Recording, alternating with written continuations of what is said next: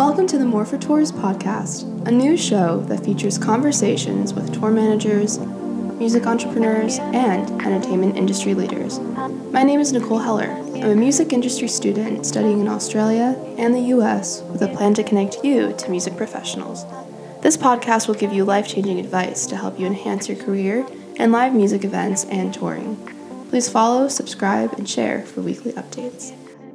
Welcome back to the More for Tours podcast. My name is Nicole Heller, and today I'll be interviewing Emmeline and Nat from Sleazehog Productions.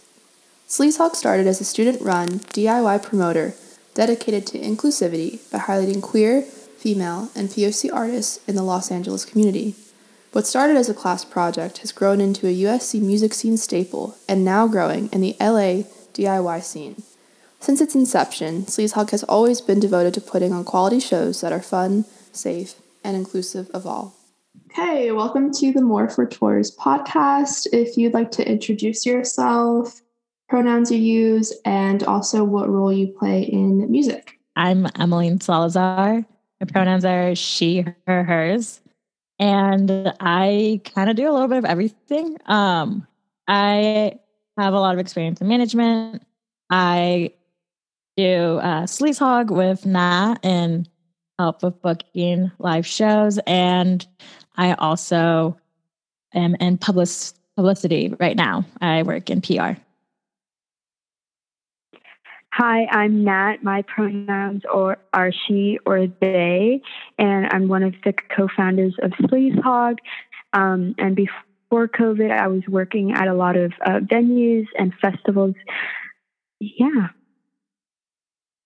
Awesome. How has it been now that quarantine and lockdown and everything's just shifted since the pandemic? Did you have any reactions the first time you heard about it compared to now? Yeah. I mean, when lockdown like first became real, uh, Nat and I were both planning on going to South by Southwest. She was going with Sleazehog, and I was going with an artist I was working with.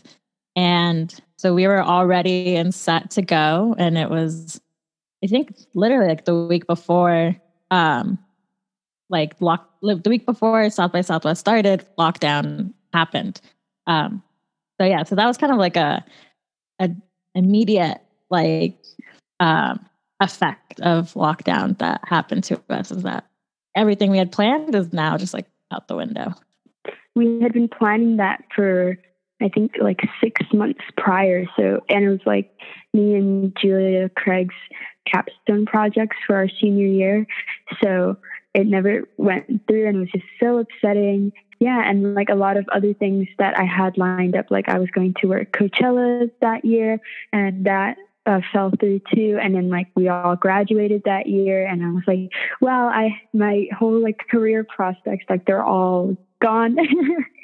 Um, so it took some time to it took some time to finally accept um, the state of things and to sort of look uh, in different avenues for like work or like music related work or just work in general. Yeah. It was definitely scary at first. I think it's such a huge thing to hear because it's not anything anyone's used to and pretty much any generation that's alive today. So it's it is a weird shift like to fit this all into society and then figure out, especially with music, what to do next. Um, and it, because you mentioned these different festivals, do you see yourself post pandemic looking to bring them back or work in them later on, or is it something in this time you've kind of shifted your interest in at all?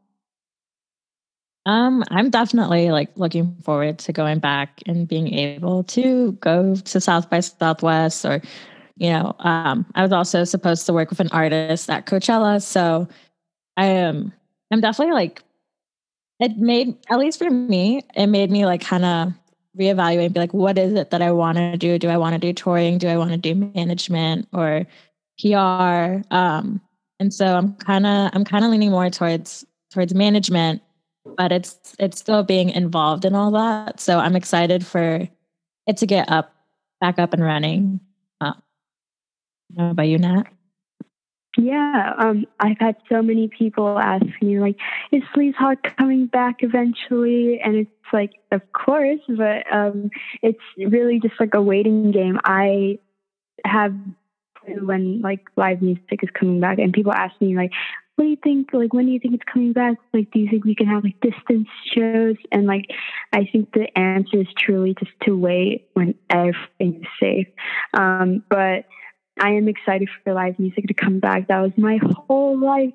Um, but in the meantime, I have been exploring um, work with like labels or agencies. I was looking into like a sync company and just trying to like find places to apply like my values that I put into Sleaze Hog, like of diversity and inclusion and finding similar companies like indie labels and like indie agencies who kind of share those same values and try to like still be able to work on my passion in that way.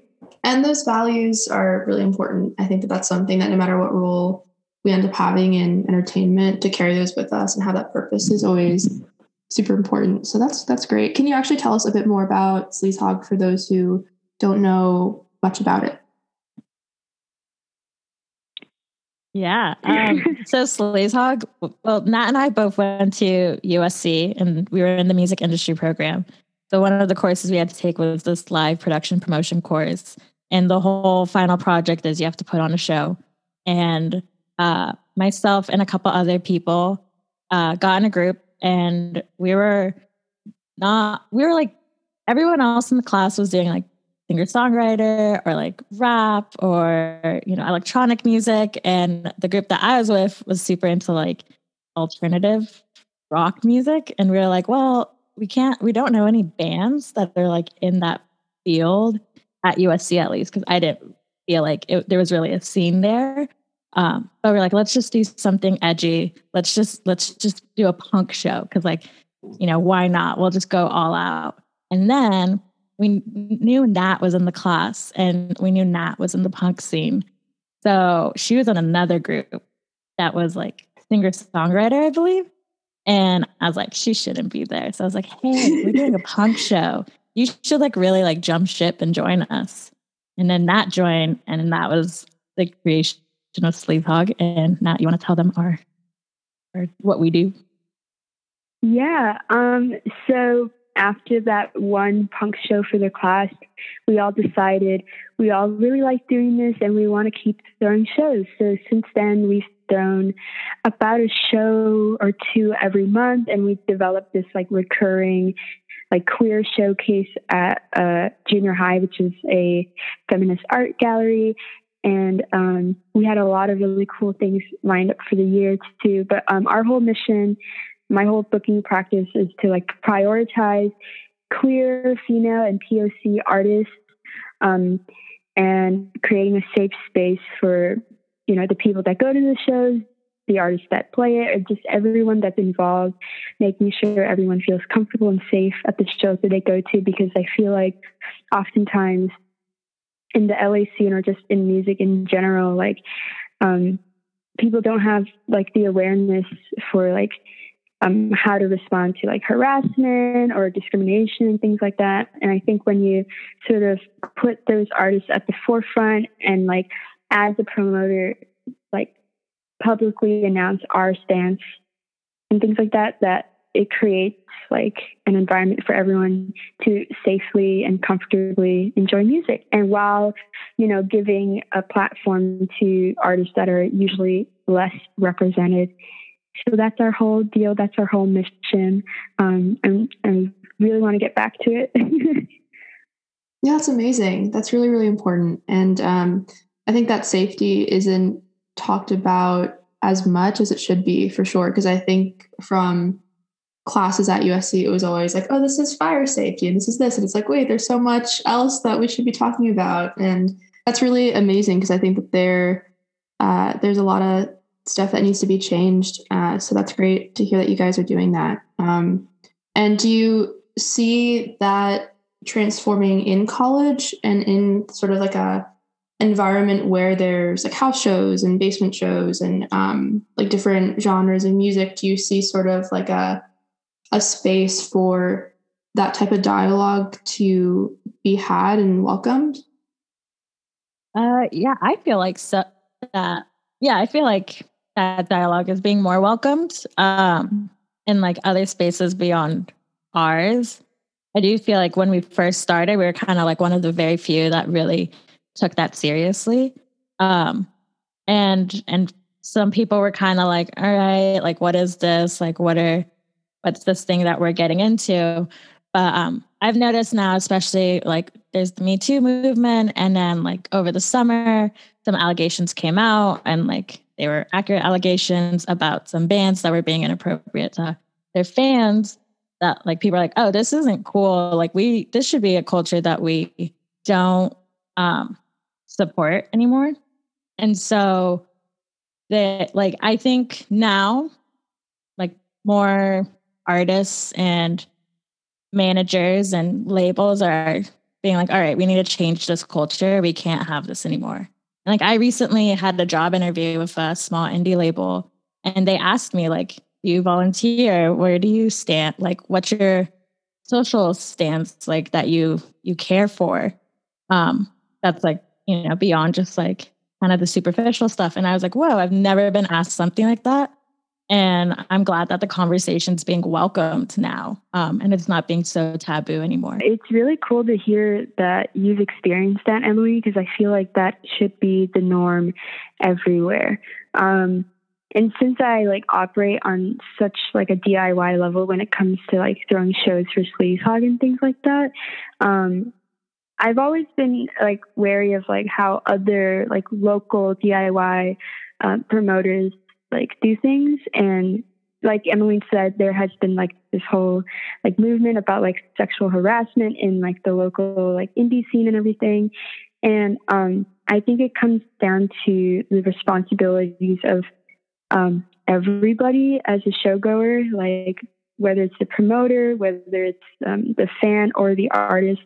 Um, I think curating uh, like a good lineup of like I guess so like responsible artists so to speak and helps create like a better environment for that. And um like having them publicly announce like their stance on things like um I I'm glad that like social media could be used as a platform now to like discuss these things. But I think that discussing them like at shows like in like company like office settings like within the bands themselves, like having those conversations, um, not just like on social media where I feel like sometimes it can even feel performative. I think we really need to all have like this more intimate, private conversations uh, with ourselves and with the people that we work with. 100%. It's definitely something that if it can be done in like an actionable way, that's always super, super great. Do you kind of want to backtrack a little bit into how you started in music in terms of uh, sort of how you first uh, started your interest in either working in the industry sort of from a business side or more from like a songwriting artistry side. Um, and then you can also introduce your project manly as well. My interest in music really first started when i was a kid and i was playing guitar hero. And um, I really wanted to be a rock star. I would like play the the fake guitar and like sing the vocal track at the same time. And I was like this one man band in my living room all by myself. And um, since then, um, I've always had this love for music, but it wasn't something that I seriously considered until like senior year of high school when I was exploring what colleges to go to. And I found that USC had a music industry program, and I didn't even know that that was an option. That like there's this whole track you can go to college for based solely on like music business and things like that. And I was like exploring like the courses that you can take. And I remember being a, senior in high school, being really excited for the like the live music production and promotion class, which is the one that I met Emily in and started Sleazehog in. Um, and and I was like, whoa, like this whole program, like all of these classes, like that is everything I'm interested in. And um, I remember when I, was applying to USC, I was like, oh, I want to be a music producer. I want to throw festivals and I want to do yada, yada, yada. I want to manage artists. Like I wanted to do it all. um, and I didn't really hone it down until like I explored what I liked in um, at USC, and I was like going to a lot of shows, and I decided live music was where I wanted to be. Um, and around that same time, like freshman year of college, I uh, picked up guitar again because I had played it like on and off for a while, and I was taking a singer songwriter or a songwriting class uh, freshman year, and it really got me to push me out of my comfort zone to like write music because we would have to like play our own original music in front of the class. And that is when um, manly started. I i finally started to like write my own songs and i was like playing all the time in my dorm room um, yeah that's where manly started and since then i've been trying to like record in my garage um, and play like acoustic shows every now and then when shows are a thing um, and I'm finally about to release another EP this month, and it's coming out very soon. And I'm actually very proud of it because um, I can see like my evolution throughout like the first time I put out music and now, and I've like learned so much on my own. So I'm really excited for people to hear it. That's so so cool. I feel like that evolution is so important, and it's funny to think of Guitar Hero, and then I was listening to your music, and I'm hearing songs like Powerball, and it's so cool. It's so guitar driven. Oh, so it's awesome you. to see that like where it's going to go next. That's that's really really exciting. Cool. And then Emmeline, for you, in terms of um, music, music management, publicity, and everything else, uh, was there a time or moment or like a certain thing that occurred, maybe even an epiphany, where you're like, "Oh, this is this is cool. I'll do this." I grew up with my stepdad, who was a uh, composer for TV and film, and his father was too. Um, and so I was raised by him. So I was just around music. And as a little kid, I remember my grandpa, he did the music to Looney Tunes Back in Action, which was like one of the few like children's like movies that he ever did. So I went to like the sound stage where he was conducting the soundtrack and all that. Um, and I, I remember being in such awe of it. And being raised around music, there's just something about it. Like I had no musical talent. I tried. I really tried to like play the piano, to like sing. Can't do it. But I was just such an awe of the power of music and what it was that I was like, I need to to do something in there or in the entertainment field some way, somehow. And so um yeah, it was until I was in high school that I had a like business class. It was like a business entrepreneurship class that I took. And my teacher really saw like my business drive and like how I I had that like instinctual like entrepreneurship trait, whatever it is. And he like talked to me one day in class and he's like, What do you want to do? And I was like, I really like music, but I don't have a musical bone in my body. And he's like, you know, there's like always a business side in any like industry. So like try to figure out what's like the business side of the music industry. And so I kind of went from there and I did an internship in high school. Yeah, in high school with a nonprofit called Levitt Pavilion, where they put on like free concerts in uh, downtown LA. And my boss there, she is like a tour manager, I believe she still is. And she was working a festival in LA. And so she took me and my sister, because we were like one of the few kids who had cars, and was like, Here, come to downtown LA. There's a music festival I'm working. I'll give you guys a pass. And I went and I was on the side stage for a tribe called Quest. Sorry. Wow. I was on the side stage for a tribe called Quest. Um, and I was like, holy, I don't know if I can curse. Holy smokes. Um, I was like, I was like, this is this is where I need to be. This energy of the show, the music festival, seeing the crew backstage. I was like, I need to work there. I need to do this. Um, and so that's where I really wanted to work in live uh, production. And yeah, and then I went, you know, I graduated from high school. I didn't have grades to get into USC. Like that was such a like a not even a chance for me. So I went to community college and basically created my own music industry program. I took business courses and music courses and like begged my music teachers to create a music industry class and they did um, and yeah and then i went to usc and i found management that was kind of uh, a thing i wasn't really thinking of i always thought i was going to be a live person and then uh, one of my friends he kept on talking about his band and I always asked him like, "What's going on? What are you doing with the band?" I was just always intrigued because I was, you know, being a good friend. And he was just like, "You know, Emily, can you actually like manage my band because I trust you, and there's, you know, this band is like my baby, and there's not many people I trust. So would you want to do it?" And yeah, and I said yes, and I I loved it. I loved the experience of working with artists directly on every aspect, and I was still able to throw shows for him. So, um, yeah, and that's how I found management. And in publicity, I kind of fell into because of COVID. Unfortunately, I had a job uh, when I was in college, uh, and I was like, "Oh, I'm all set. I got this." You know, I've I got my career going for me, and then with COVID, you know, I had to mourn the loss of this career that I had built up. Uh, but luckily, I built a really great relationship with one of my PR professors at USC, Lorraine Medina. Um, and she she found out that I had lost my job, so she called me and was like, "Hey, I need an assistant. Can you help me?" And yeah, so I've been doing that since uh, COVID. Very cool. Yeah, Loren's awesome, and um, yeah, I feel like everything's so interconnected with music that everyone kind of has these different roles that they play, and uh, it's so interchangeable. Which I feel like with the music industry program, it's pretty visible when you're in the works of projects and you sort of see how things just connect and kind of gravitate towards each other.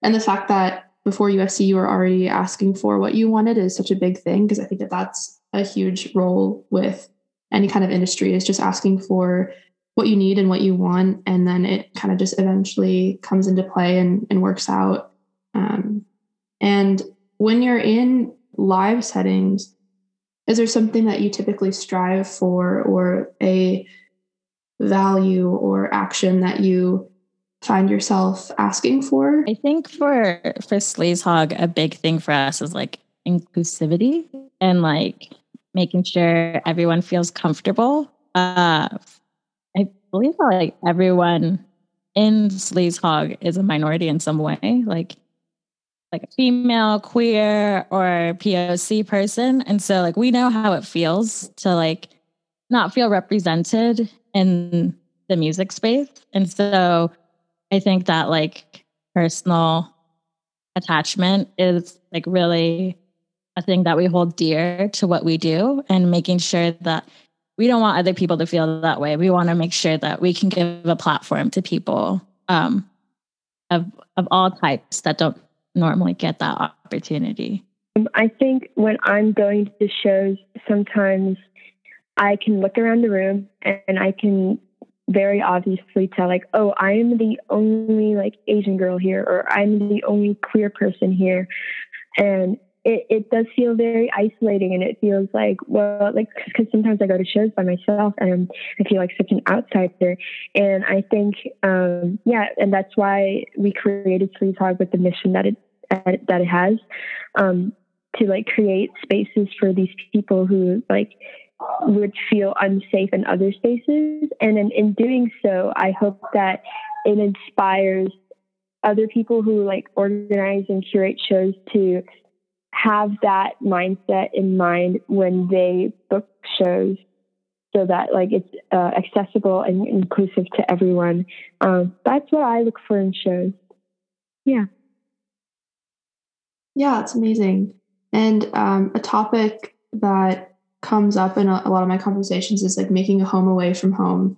So i feel like having that like the comfort the safety some of these themes that we're discussing um, i think when you're just the idea of like performing and kind of like going out on the road it's in itself so isolating and so distanced from like kind of just what a certain like feeling of who you may be or um, sort of what representation means. So i think that having that stance of like what would it be in a tour or in like a organization to create a feeling of like community is so vital. With that in mind is there a way that you create a home away from home during tours or performances?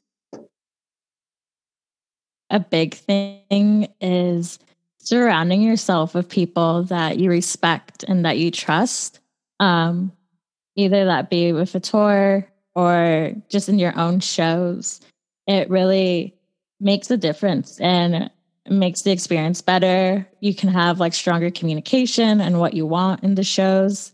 Um, but yeah, that's like something that I think is like the ultimate is making sure you have a good group of people. And I feel like that reflects too in Sleaze Hog because a huge thing that we have is just community. Like we have people who come to our show, every show, doesn't miss it. They can't wait for a show. Or they meet people at a show and start collaborating together. And it's like a, a beautiful thing. And it's it's nice to have that, like that people feel very comfortable to come to our our space. And it's like, yeah, it's like we're welcoming people into our home and we want them to feel comfortable and feel like they want to come back. Yeah, I totally agree with that. I think having uh, people that you trust and respect to work with is uh, number one. And I feel like I've had to learn that the hard way sometimes, like working with people who I thought I trusted, and it turns out like um, I our values don't align, or I can't be my authentic self with them, and things like that. Um, I think like in general, like making yourself feel at home, like on tours or shows and things like that. I think it's good to, it can be scary and hard sometimes, but I think it's like good to be authentic and be um, vocal about like the discomfort that you're feeling or like seeking help um, from somebody else um, when you feel uncomfortable, like finding some sort of support.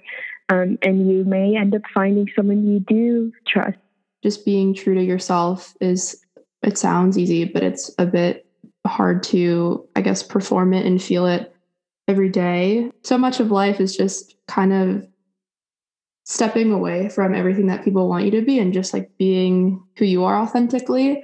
So if if there's a way to foster that in um like a career in music, I feel like that's like something you just never want to like leave or let go of. So, in terms of just like general advice for people who are starting out in whether it's like a music industry major or they're looking to kind of try out different fields in music now that COVID and the pandemic is going on, what would you recommend them to do with their free time now? Um, I think one thing is keep learning for me, that's been like very crucial. Like I never thought I'd go into PR as a field of work. Um, and I just I took this opportunity with my current job and I was like, I'm gonna treat it like an internship and I'm gonna go there and, and learn. Um, whether I stay or not is like another question, but I wanna learn um, and I have, and I've learned quite a bit and a lot of things that could help me in the later run with either live shows and how to reach out to publications to write about us or, you know, with my own artists that I work with. Um, it's just, I think now since things have slowed down a bit, I don't have to go to a show every night and be out until midnight or later. I can, you know, take this time to learn and, and and be able to like hone my craft, so to say. Um, and I think that's that's very important. I think a good advice is just to do it, just to start and be like, hey, you play in a band, and I know you who play in a band. Do you guys want to just do a show in my backyard? Or, you know, reach out to artists, be like, hey, I really like you and what you're doing. Can I, you know, sell merch at your show? Is, you know, it's like little things like that that really build. And building strong relationships with people too because i'm i'm a strong believer that the music industry since it's such a music is such a personal thing that you know you have to be able to be good with people and it's like an industry of people. People want to work with you if they really like you and your vibe and what you stand for. Um, and if you know you don't vibe with someone then you don't but uh, i think that's like very important too is to just start building relationships networking as they call it in school. Um, but I, I like calling it building relationships because networking just seems like you have an alternative motive or something like that. Yeah, I wanted to say the same thing that you said, Emmeline, about just doing it.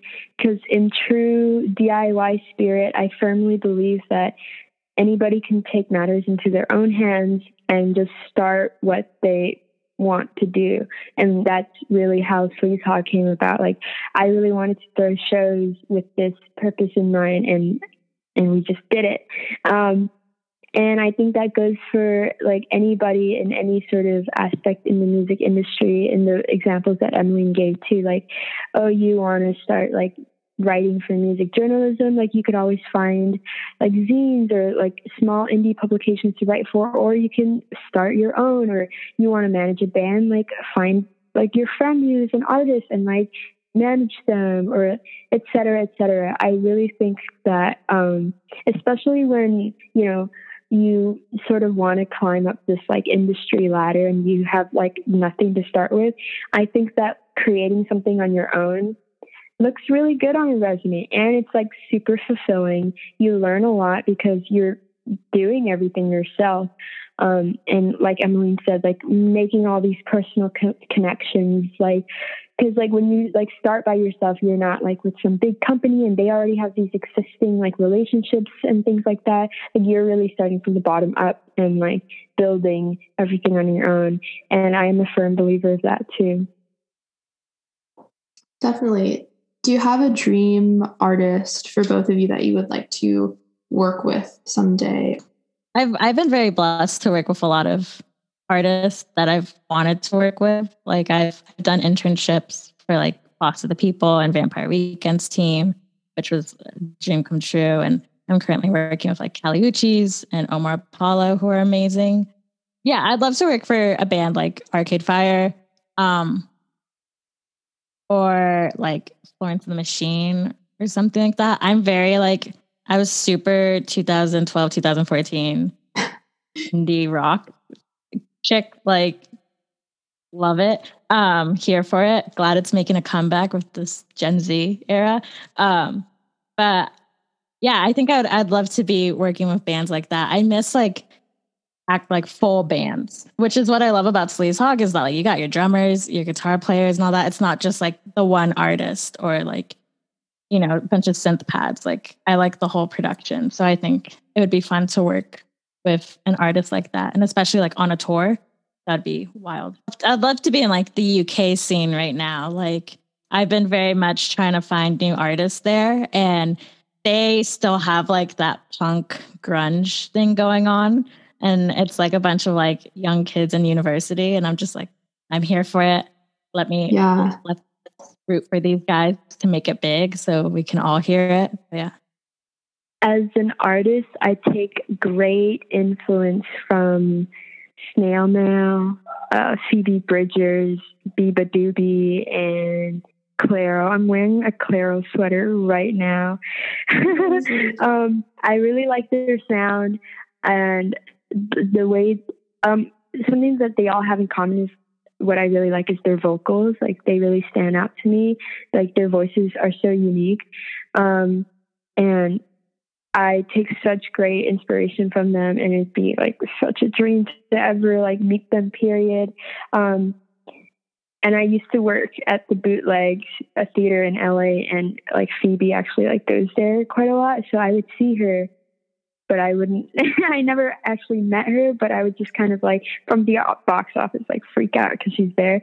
Um, but um, I mean, it would also be cool to work with them in like a like in a show or tour kind of setting, not just like creating music or anything.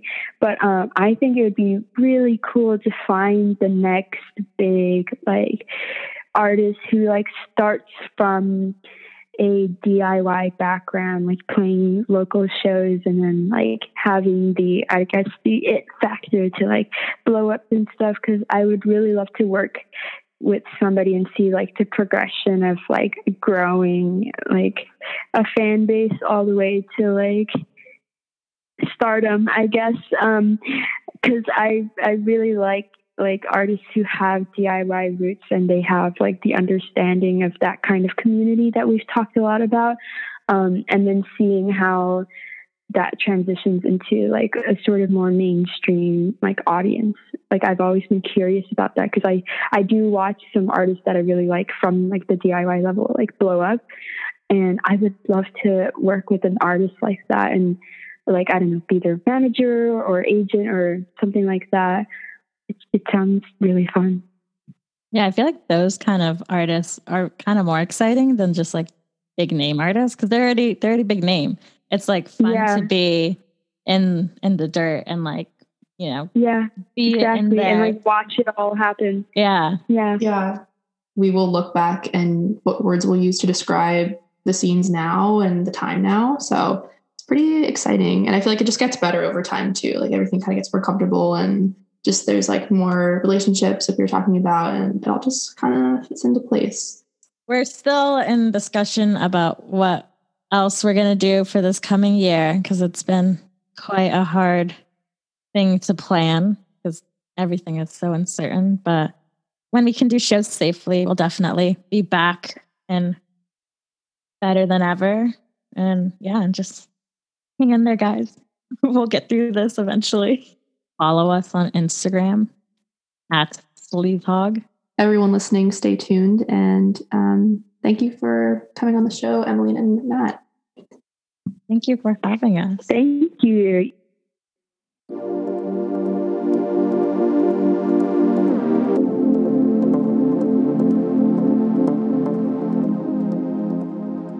Thank you for tuning into this episode from the More for Tours podcast. Please subscribe to the channel and follow us on socials at more four tours with the number four to stay updated. Leave a review on iTunes if you like the episode too.